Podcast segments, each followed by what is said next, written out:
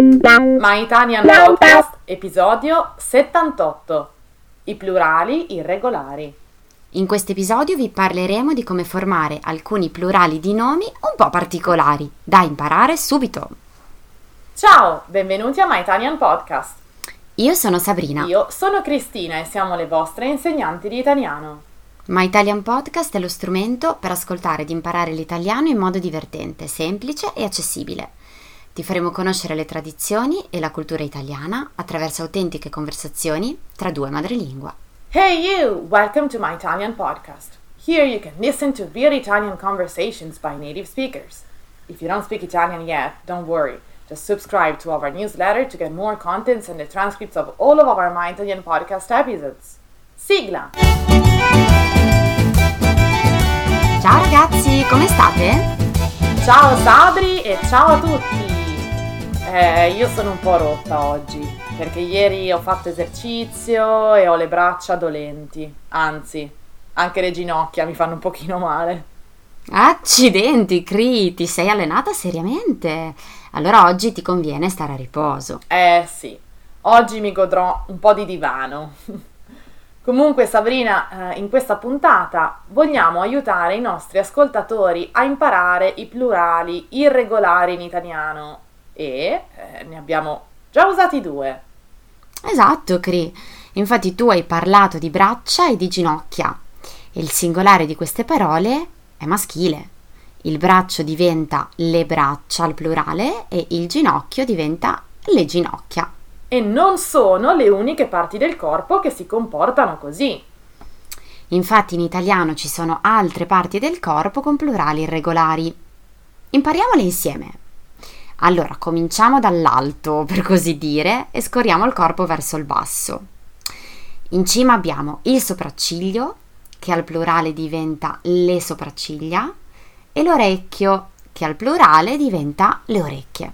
Poi abbiamo il labbro, che al plurale diventa le labbra, e il braccio, che al plurale diventa le braccia, come dicevamo prima e la mano che diventa le mani e nella mano ci sono le dita, il plurale di un dito.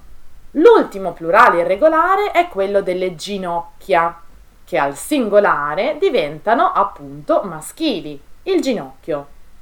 E in generale nel corpo abbiamo le ossa, il plurale di osso. Abbiamo iniziato a parlare delle parti del corpo, ma eh, sapete che esistono molti plurali regolari in italiano? La buona notizia però è che seguono una regola. Ad esempio, i nomi che finiscono in ta e tu hanno plurale invariabile.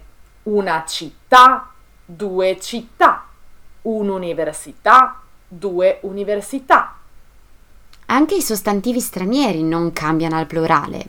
Uno sport, due sport, un bar, molti bar, un autobus, dieci autobus. Ci sono poi dei sostantivi che cambiano per delle particolarità.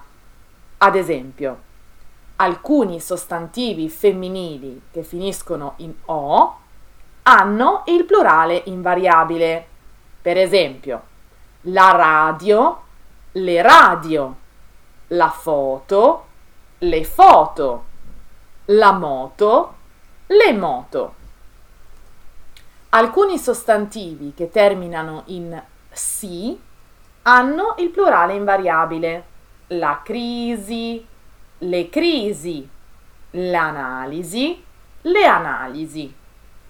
Ci sono poi dei sostantivi maschili che terminano in a ma hanno il plurale in i.